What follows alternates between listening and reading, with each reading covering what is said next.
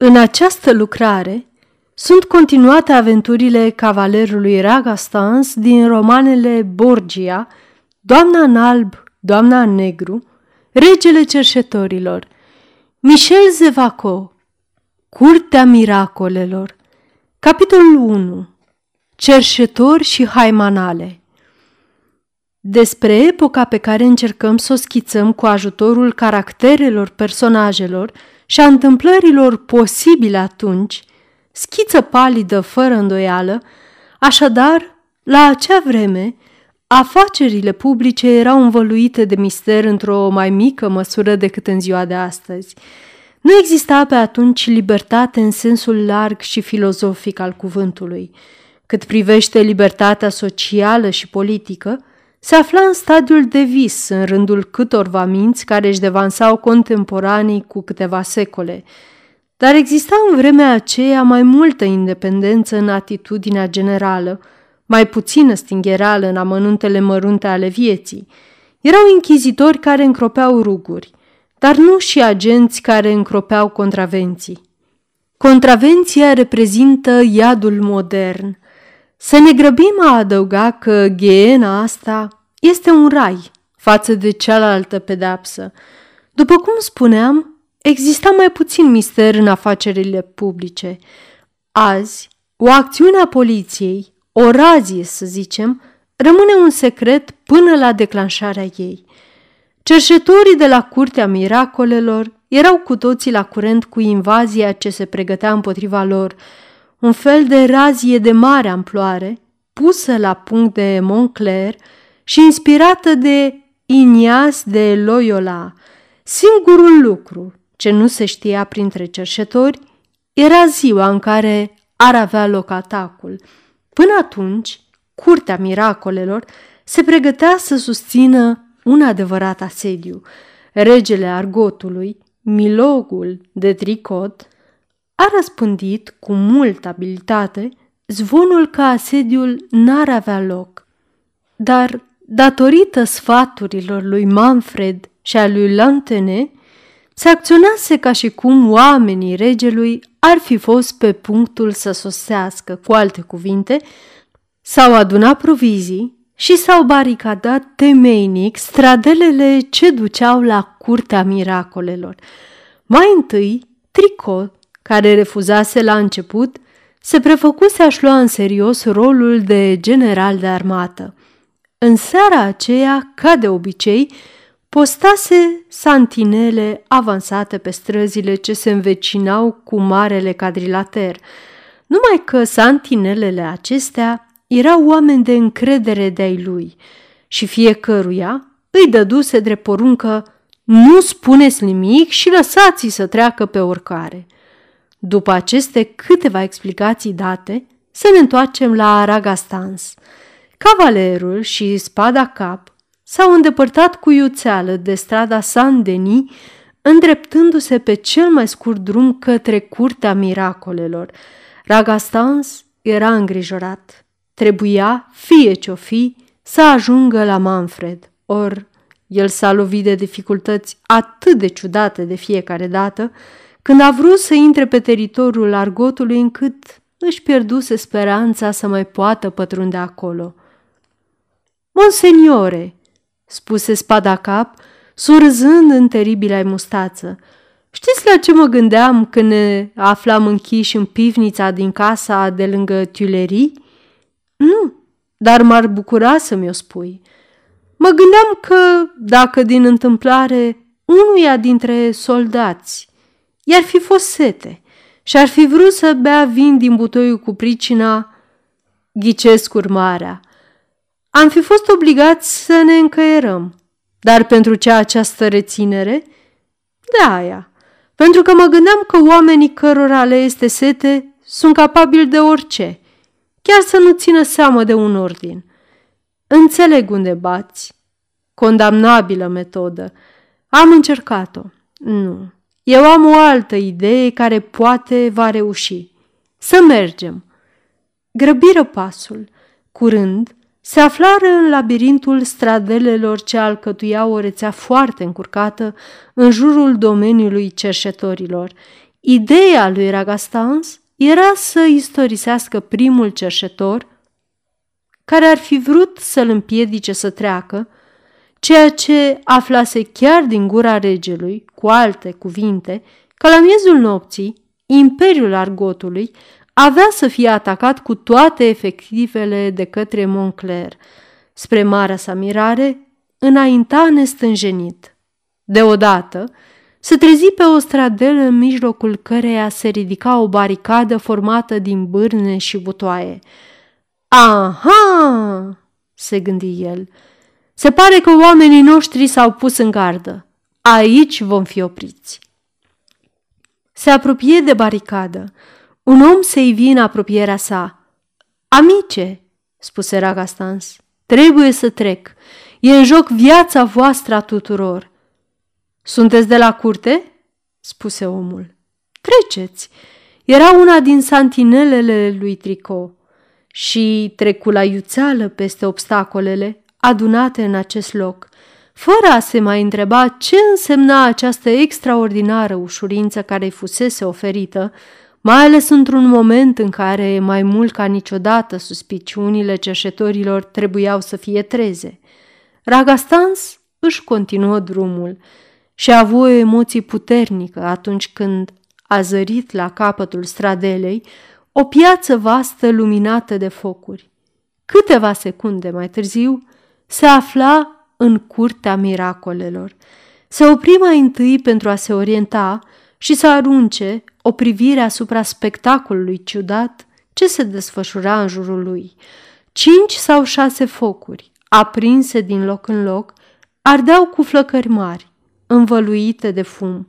Din când în când, o rafală de vânt alunga fumul și atunci flăcările luminau cu reflexe roșii casele ce mărgineau vastul cadrilater, case dărăpânate cu pete de igrasie, ale căror ferestre întunecate păreau niște ochi șașii imobili.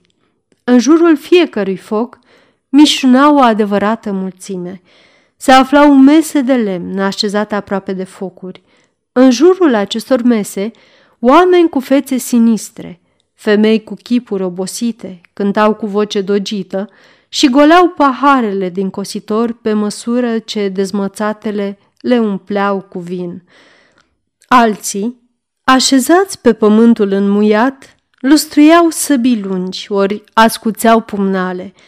Câțiva încărcau archebuzele. Ragasta și spada cap treceau prin mijlocul acestor grupuri fără ca vreunul din ei să pară că le dă atenție. Într-adevăr, din momentul ce se aflau aici, însemna că făcuse dovada unor motive temeinice față de santinele. Se știa că Trico nu glumea cu consemnul. Într-o zi, o santinelă a fost pânzurată din ordinul său, pentru că a lăsat să treacă un necredincios, adică unul care nu făcea deloc parte din marea confrererie a cerșetorilor și hoților. Deci, erau încredințați pe deplin. Raga Stans examina cu luarea minte grupurile bizare ce alcătuiau, la lumina focurilor, o adunare fantastică. Încerca să recunoască printre aceste figuri sumbre printre înfățișările acestea sălbatice, chipul luminos și surzător al tânărului pe care îl salvase din osoarul de la Montfaucon. Dar a reușit să-l recunoască dacă l-ar vedea? Inima îi bătea puternic pe când își continua căutările. În centrul pieței, un grup mai numeros și mai interesant îi atrase atenția – și grupul acesta, compus din două până la 300 de oameni, părea să asculte cu atenție pe cineva care vorbea. Oamenii aceștia erau bine înarmați. Cea mai mare parte din ei purtau cuirase. Constituiau, de fapt, adevărata armată de la curtea miracolelor. Ragastan se apropie, se strecură printre rânduri dese și izbuti să ajungă pe lângă cei din față, în mijlocul grupului, într-un spațiu destul de larg, unde se înăța un fel de eșafod construit din scânduri așezate pe butoaie goale. Pe eșafod se afla un scaun, iar pe scaun un bărbat așezat vorbea cu voce destul de tare ca să fie auzit de întreg grupul. Ragastans îl recunoscu de îndată. Omul acesta era Trico. Era îmbrăcat tot în zdrențe de cerșetor, dar înfățișarea sa renunțase la expresia de adâncă umilință, de timiditate trecătoare pe și-o și însușea ca pe o mască. Exista pe chipul său un fel de tărie sălbatică și răutate șireată, ce se îmbinau pentru a-i da un caracter aproape nedefinit. Așezat pe scaunul său de lemn, luminat din când în când de valuri de lumină puternică, în timp ce în alte clipe părea să dispară în întuneric, cu mâinile puternic sprijinite pe genunchi, vorbea fără să gesticuleze, cu o voce răgușită, puternică, dar egală, fără izbucniri. Din liniștea ce domnea în jurul lui, Ragastans ghicise de câtă autoritate se bucura harul. În apropiere de eșafod, câțiva oameni așteptau, poate să vorbească la rândul lor, la acest gen de adunare a notabililor, căci, la curtea miracolelor, ca în orice alt loc, se regăsea o ierarhie socială, atenuată, e adevărat, de către independența pe care fiecare dintre membrii confreriei puteau să o pretindă. Mă rezum, spunea Trico, dând gata un herring început de câteva minute. Nu ne vor ataca, nu o vor îndrăzni. Avem privilegii consfințite de datina mai multor secole, mai mult încă suntem puternici. Așadar, zic că nu avem a ne teme de nimic. Dar dacă este imposibil ca marele magistrat să-și fi pierdut de tot prudența până acolo încât să riște un atac violent împotriva regatului argotului, tot așa să înțelegeți că nu trebuie să vă dedați la provocări periculoase. Propun, deci, ca baricadele care sunt un fel de insultă inutilă adresată marelui magistrat să fie de îndată distruse și ca fiecare să depună armele și să se ducă să doarmă liniștit. Am hotărât.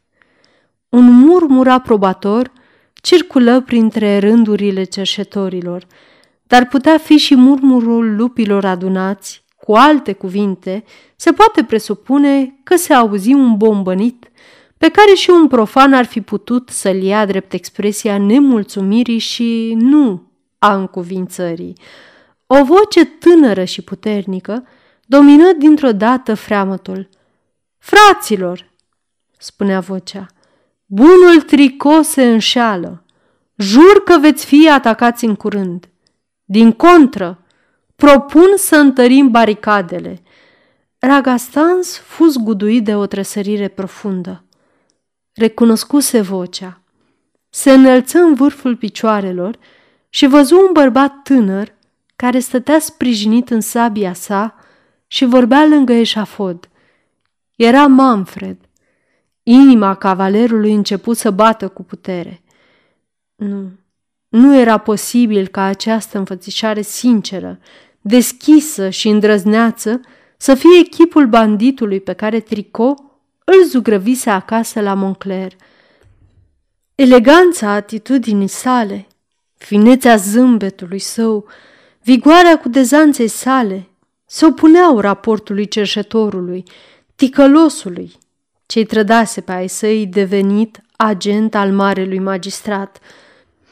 Mânat de un elan irezistibil, Ragastan se repezi în acel spațiu liber și se opri în fața lui Manfred.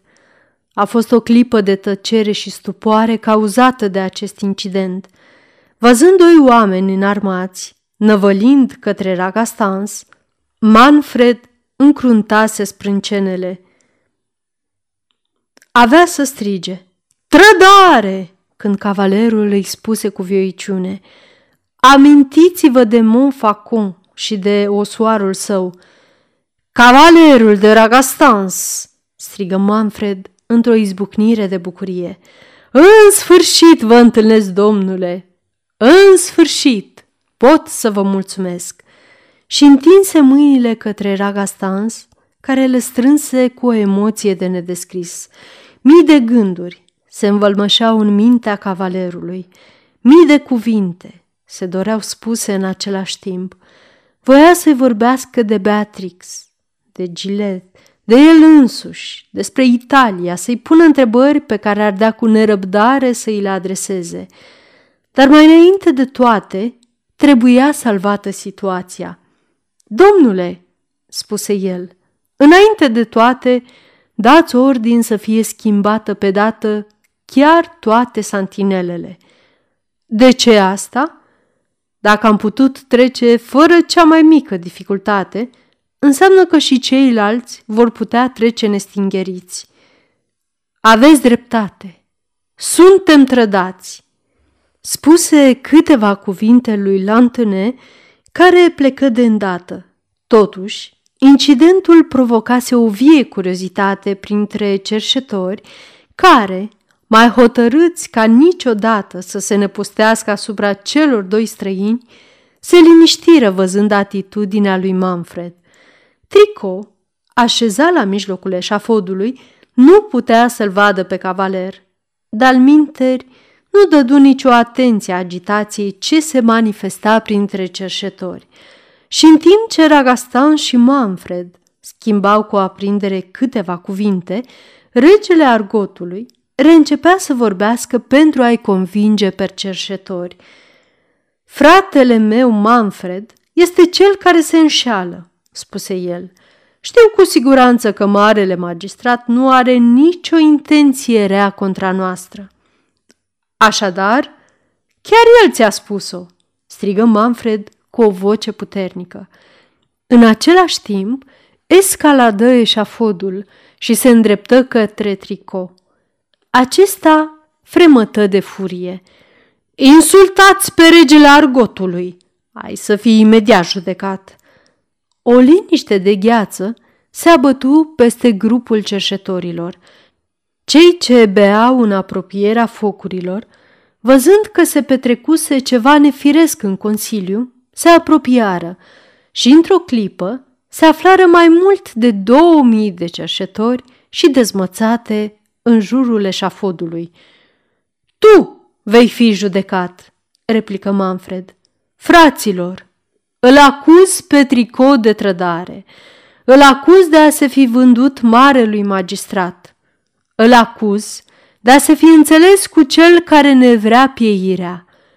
E fals, urlă Trico. Judecată! Judecată! vociferă mulțimea să dea socoteală. Dacă Manfred a mințit, va muri.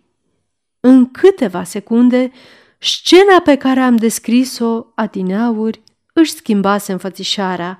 Justiția cerșetorilor era expeditivă.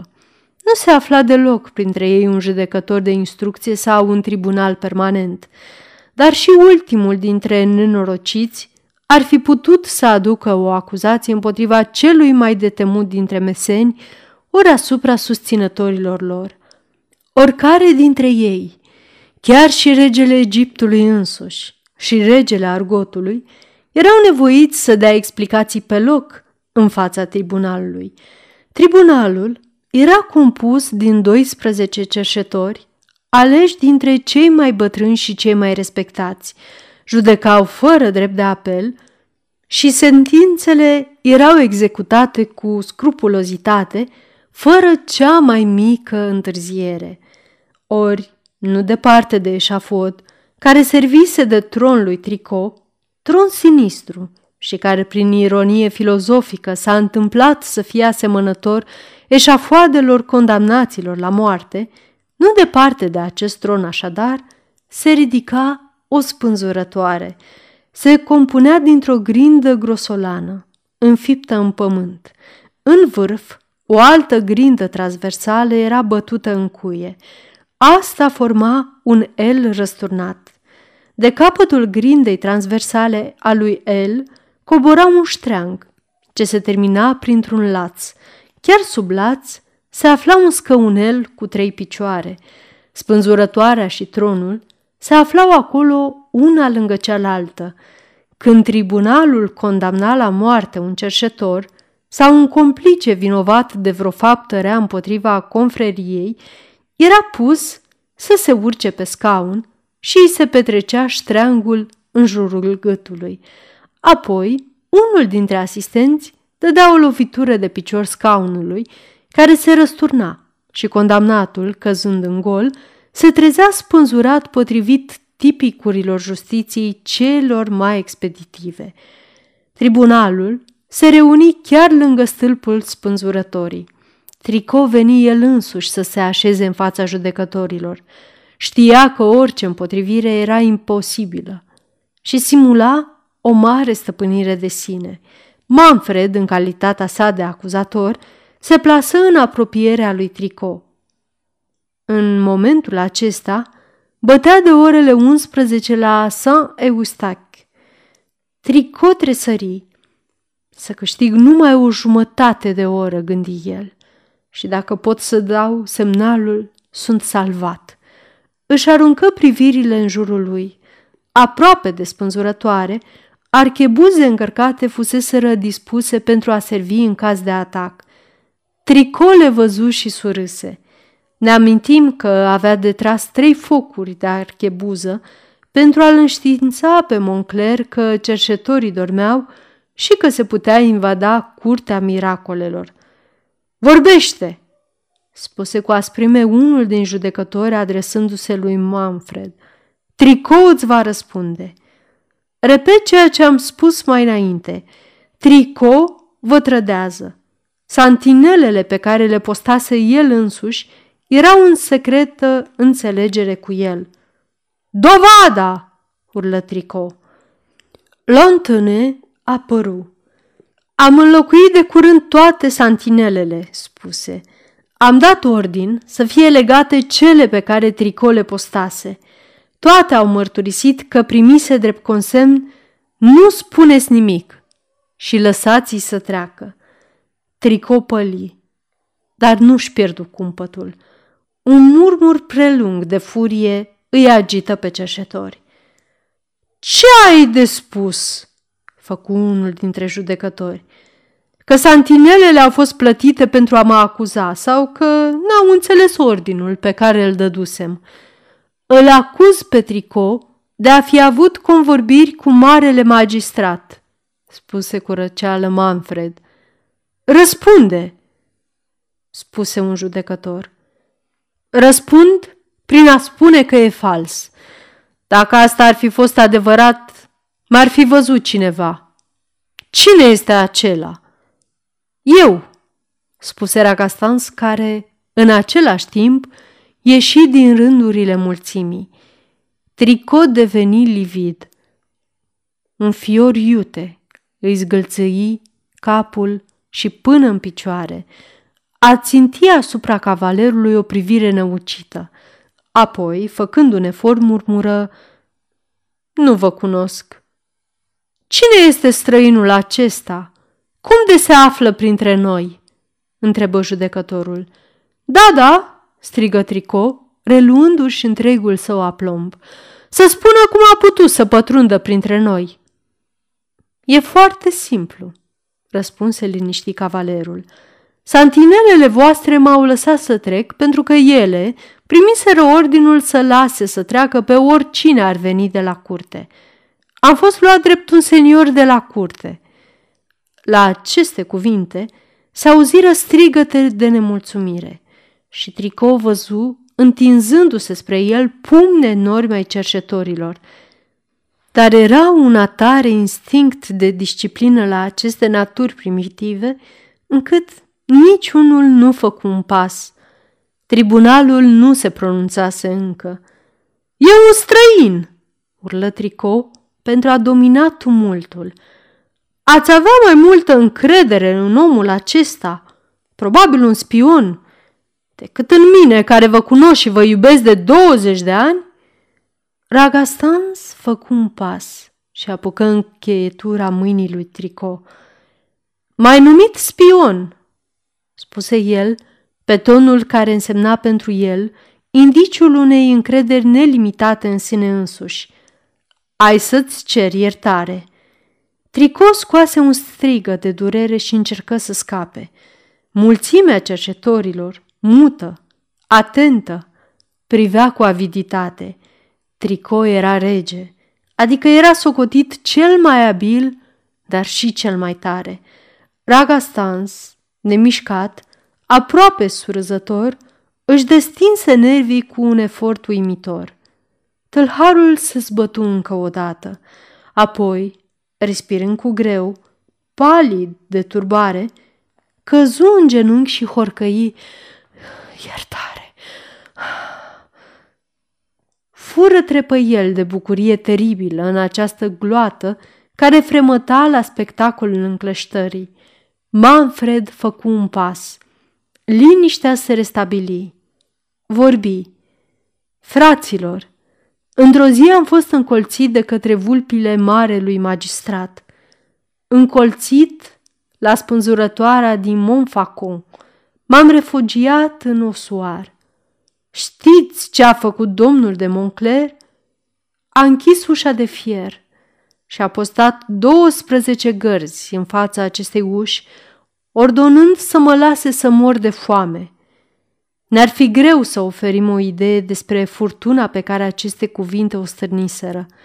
Toate ocările ce se găseau în toate limbile Europei se încrucișară și se abătură asupra marelui magistrat.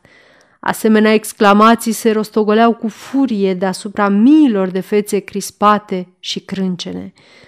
Ragastans reprezenta bărbăția personificată și spectacolul îi dădea fiori, în timp ce spada cap privea cu plăcere și simpatie. Întâmplarea de față îi amintea de altele, de odinioară, ce se petreceau cu mult timp în urmă în mahalalele Romei. Fraților, reluă Manfred, în vremea aceea a sosit un bărbat. Le-a pus pe fugă pe cele 12 gărzi ale marelui magistrat. A spart ușa, apoi mi-a zis, ești liber. Omul acesta se află în fața voastră. Arătă spre Ragastans. Mii de priviri strălucitoare se ațintiră asupra cavalerului și, din nou, curtea miracolelor se umplu de strigăte puternice. Cel mai bătrân dintre judecători își întinse brațele și liniștea de plină se restabili instantaneu. Cinstea acestui nobil străin, strigă bătrânul, cu înfățișare sălbatică și curioasă, cu barbă mare și cenușie, cu părul răvășit. Slăvit fie de noi, de copiii noștri, de copiii copiilor noștri, până în generațiile cele mai îndepărtate. Amintirea vitejiei și a curajului său va dăinui ca pildă, să vorbească. Prezența sa printre noi ne face cinste. Stânjenit, Ragastan se întoarse către Trico și îi spuse cu simplitate. Mărturisește, șupâne Viclean. Să mărturisesc înseamnă să mor, spuse Trico cu glas căzut. Monseniore, salvați-mă! Îndurare! Ragastans se îndreptă atunci către stranul tribunal și voi să ia cuvântul pentru a cere iertare regelui Argotului. Din nefericire pentru acesta, cuvintele sale fuseseră auzite de câțiva care se aflau mai aproape. A recunoscut!" urlară aceștia. La moarte! La moarte! Și într-o clipă, Tricou fu înșfăcat și așezat pe scaunul de sub spânzurătoare. Ragastan se pregăti să-l apere pe nenorocit. Trico era un mizerabil, dar îi ceruse îndurare și cavalerul se simțea obligat să-i salveze viața. Dar în clipa în care era să tragă spada, se simțea apucat de braț. Lăsați în pace, domnule, spuse Manfred. E ca și cum v-ați împotrivi unui torent. Și apoi, individul nu merită o steneală. Ori, în timp ce Manfred vorbea astfel, începea să se desfășoare o întâmplare nemaipomenită. îngrozitoare. Vreo zece cerșetori, după cum am spus, îl înșfăcaseră pe tricou, îl tărâră spre spânzurătoare, îl suiseră pe scaun, trambulină sinistra morții și se pregăteau să-i petreacă ștreangul pe după gât. Iertare! Nu mă ucideți! spieră nenorocitul. În acest moment, vreo sută de mahalagioaice se îndreptară cu repeziciune către spânzurătoare urlând Nu trebuie să moară ca un viteaz! Furioase, cu sânii dezgoliți, cu figuri înspăimântătoare, îmbrânciră grupul care îl înconjurară pe tricou. Îl înșfăcară pe fostul rege al argotului și îl târâră către unul dintre cele mai întunecoase unghiere ale curții miracolelor. Ce se petrecea? Ce act sumar de justiție, grosolan și primitiv, îndeplineau aceste eumenide cu părul în vânt, impudice cu sânilor goi, hidoase și arogante. Se auzi strigătele de groază ale lui Trico și cele de înverșunare ale mahalagioaicelor. Apoi, vocea regelui argotului se stinse, se curmă, am putea spune. Câteva clipe mai târziu, cinci sau șase femei, pline de sânge, aruncau departe membrele unui cadavru. Așadar, îl sfârtecaseră?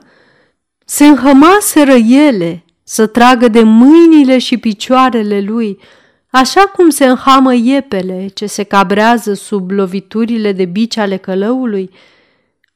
Îl ciopărțiseră în bucăți? Nu se știe cu precizie niciodată.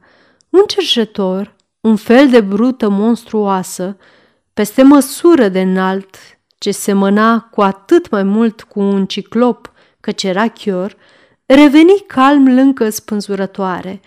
Se numea Noel cel chior. La doi pași de spânzurătoare se afla stindardul cerșetorilor. El se compunea dintr-o lance de fier în care era înfiptă o ciozvârtă de hoit. Ori Noel cel chior apucă lancea, dădu la o parte ceea ce era înfipt în ea și înfipse în ea ceea ce ascundea sub mantie. Apoi puse stindardul la loc. Un urlet imens și îndârjit întâmpină noul stindard. Acel ceva pe care Noel cel chior îl fixase în fierul lancei era capul lui Trico, rege al argotului. Ragastan spăli. Asemenea orori îi produceau greață. Asistase totuși în câteva rânduri la bătăliile în care se produseseră masacrări. Apucă mâna lui Manfred, ce rămăsese aproape de el. Este ora 11 și jumătate, spuse. Veniți, e timpul. Manfred clătină din cap. Rămân aici, dar toate efectivele marelui magistrat or să vă atace. Din cauza asta nu vreau să plec. Sunteți cu adevărat de lor? Sunteți chiar un cerșetor? Aștepta răspunsul cu înfrigurare. Nu sunt cerșetor, răspunse Manfred cu calm, dar am crescut printre ei. Întotdeauna au fost binevoitori cu mine și mâinile lor aspre au învățat datorită mie să mângâie pe când eram copil. Vorbiți! Mai spuneți-mi câte ceva, făcu Ragastans. Era cât pe ce să spună, vorbește. Sunt niște nefericiți, continuă tânărul, și țin la ei, așa cum au ținut și ei la mine. În seara asta au nevoie de mine. Voi muri odată cu ei dacă trebuie. Mulțumesc, domnule, de bunele dumneavoastră intenții. Vă sunt cu mult recunoscător, dar nu pot pleca. Dacă e așa, rămân și eu, spuse Ragastans. Manfred scoase un strigă de bucurie. Cu o sabie cum e a dumneavoastră, suntem salvați, spuse el. Îl chemă pe Lantune. Frate, iată-l pe bărbatul generos despre care ți-am vorbit deseori. Lantune privi cu admirație și recunoștință spre cavalerul căruia îi întinse mâna. Domnule, sunteți un erou. Mulțumită dumneavoastră, se mai află în viață fratele meu. Fratele dumneavoastră? întrebă Ragastans cu vioiciune. Da, noi așa ne spune. Manfred și cu mine, cu toate că nu suntem de același sânge, cel puțin după toate probabilitățile. Ragastans îl studiase și îl cântări pe Lantune dintr-o privire. Cu alte cuvinte, își făcu o părere despre omul pe care Trico îl descrisese capabil de orice crimă. Și impresia acestei cercetări amănunțite era că Trico mințise cu nerușinare. În ce scop? Ultimele cuvinte ale lui Lantune îl făcură stresară. Ați spus, după toate probabilitățile, Scuzați-mi curiozitatea și nu o puneți decât pe seama simpatiei pe care mi-o inspirați amândoi. Vorbesc astfel, răspunse Lantune, pentru că nici Manfred, nici eu nu ne cunoaștem părinții. Am fost crescuți împreună de către o țigancă de la curtea miracolelor. Asta e tot ceea ce știm. Ragastans deveni foarte palid și privirea sa arzătoare se pironia asupra lui Manfred cu o curiozitate entuziastă. Dar țiganca, întrebă el mai degrabă pentru a-și ascunde tulburarea, se află printre noi. Aș putea să o întâlnesc, să-i vorbesc. Fără îndoială, răspunse Manfred uimit. Dar, domnule, parcă îmi spuneați că vom fi atacați la miezul nopții. Da, da, spuse Ragastans. Își șterse sudoarea ce inunda fruntea și se căzni să se abată de la gândurile sale. Aveți dreptate, reluă pe un ton hotărât. Să ne ocupăm de apărare. Manfred chemă printr-un semn pe câțiva din capii cei mai stimați pentru curajul și cumpătarea lor. Se ținu sfat. Ragastan se vedea într-o situație stranie.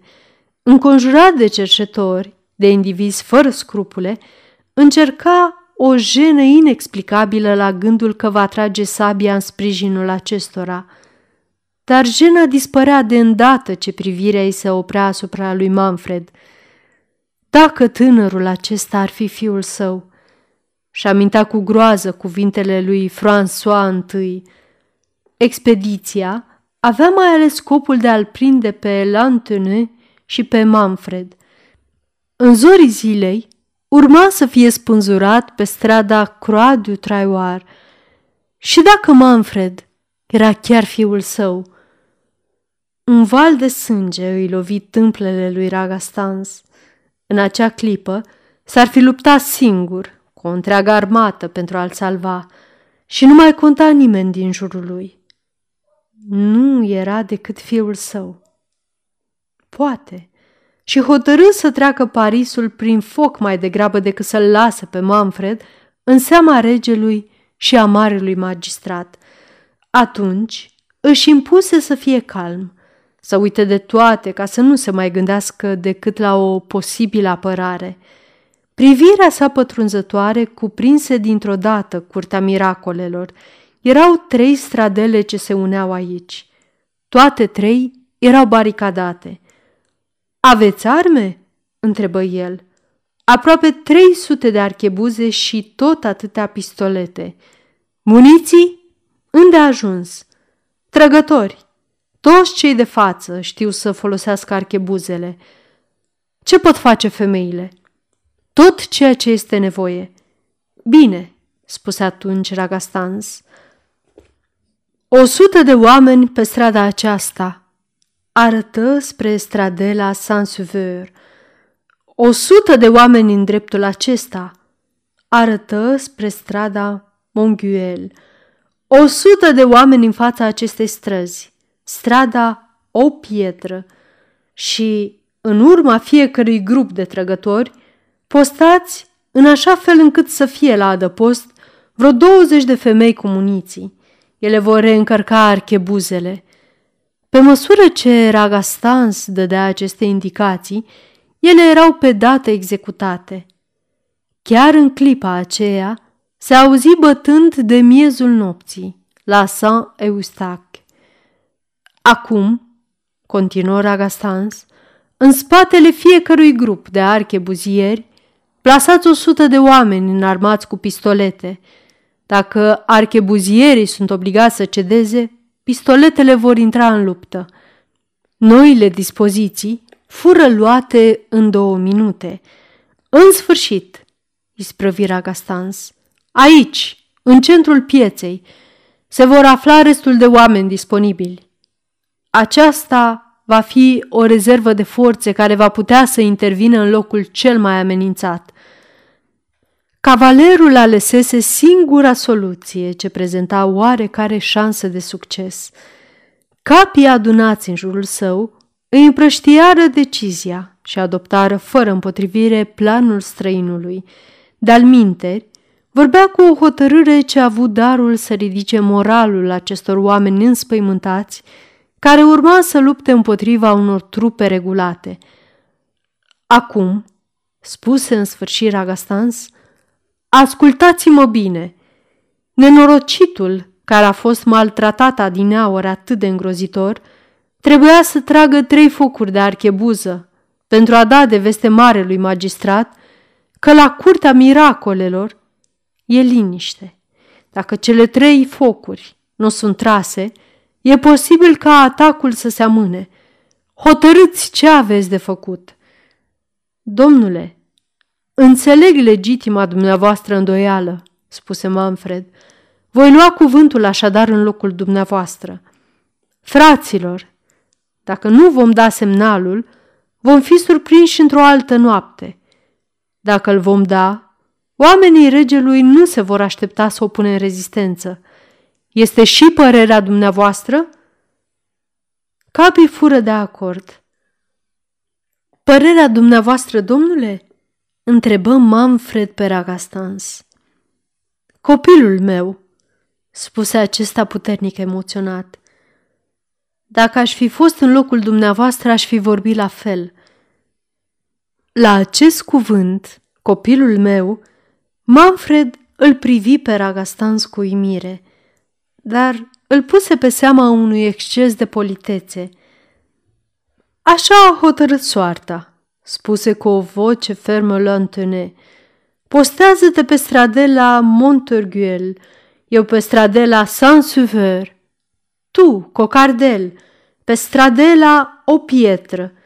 Domnule cavaler, vreți să ne faceți onoarea conducând operațiunile din locul acesta? Prefer să vă urmez răspunse Ragastans, ce se căznea să-și domine emoția. Veniți așadar! Am să dau semnalul. Un minut mai târziu, la curtea miracolelor, cufundată în liniște și întuneric, cu focurile stinse, răsunară trei focuri de archebuză, ce provocară ecouri surde peste orașul adormit. Sfârșitul capitolului întâi.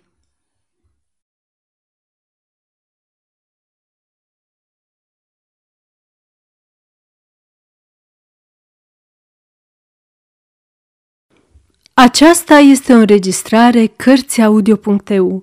Această înregistrare este citită cu respectarea legislației în vigoare pentru Cărțiaudio.eu. Copierea, repostarea, multiplicarea, vânzarea, închirierea și sau difuzarea publică a acestei înregistrări, fără acordul scris al Cărțiaudio.eu, constituie infracțiune și se pedepsește conform legislației în vigoare. Pentru noutăți, vă invităm să vizitați site-ul www.cărțiaudio.eu și să ne susțineți cu un like, subscribe și follow pe canalul de YouTube Cărți Audio. Îi puteți susține prin donații pe naratorii voluntari ai acestui canal. Vă mulțumim și vă dorim audiție plăcută în continuare.